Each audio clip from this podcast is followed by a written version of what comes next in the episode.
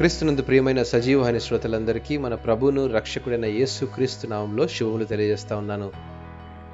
సమాధానము అనే పాఠ్య భాగాన్ని ఈరోజు మనం ధ్యానించుకుందాం. జీవితంలో సెటిల్ అవ్వాలి అని ఎవరికి ఉండదు.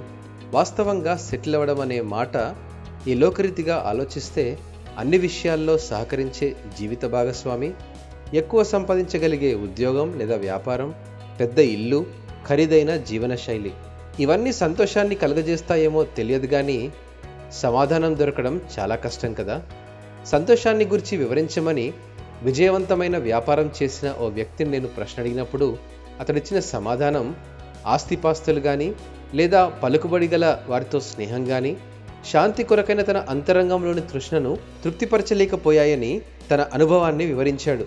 శ్రమ కష్టం వీటితోనే జీవితంలో విజయం పొందగలం మరి సమాధానం ఎలా పొందుకోగలం?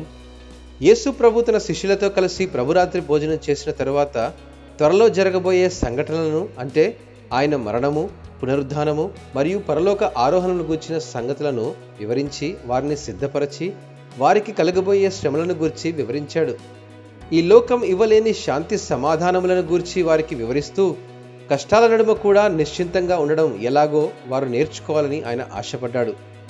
క్రీస్తు శిలువ మరణాంతరం సందేహాల్లో సంశయాల్లో ఉన్న శిష్యులకు మరలా అగుపడి మీకు సమాధానము కలుగునుగాక అని ఆనాడు వారికి నమ్మకాన్ని కలుగజేస్తూ నేడు మనకును అట్టి సమాధానము పొందుకోగలమని జ్ఞాపకం చేస్తున్నాడు. పరిపూర్ణమైన సమాధానం కోసం మనలో అనేకులు ప్రయాసపడుతూ ఉంటాము. మన జీవితంలో ఎక్కడ దొరకని శాంతి సమాధానాలు కేవలం క్రీస్తులోనే పొందగలమనే భావన మనకున్నప్పుడే వాటిని పొందుకోగలుగుతాము. అట్టి సమాధానం మనం పొందుకున్నప్పుడే ఎప్పటికప్పుడు మారిపోయే మన భావాలకు మించి లోతైన నిశ్చేతన గూర్చిన స్పృహను మనము కనుగొనగలిగే అనుభవాన్ని పొందగలుగుతాము. అట్టి సమాధానం ప్రభు మనందరికీ దయచేనుగాక అమెన్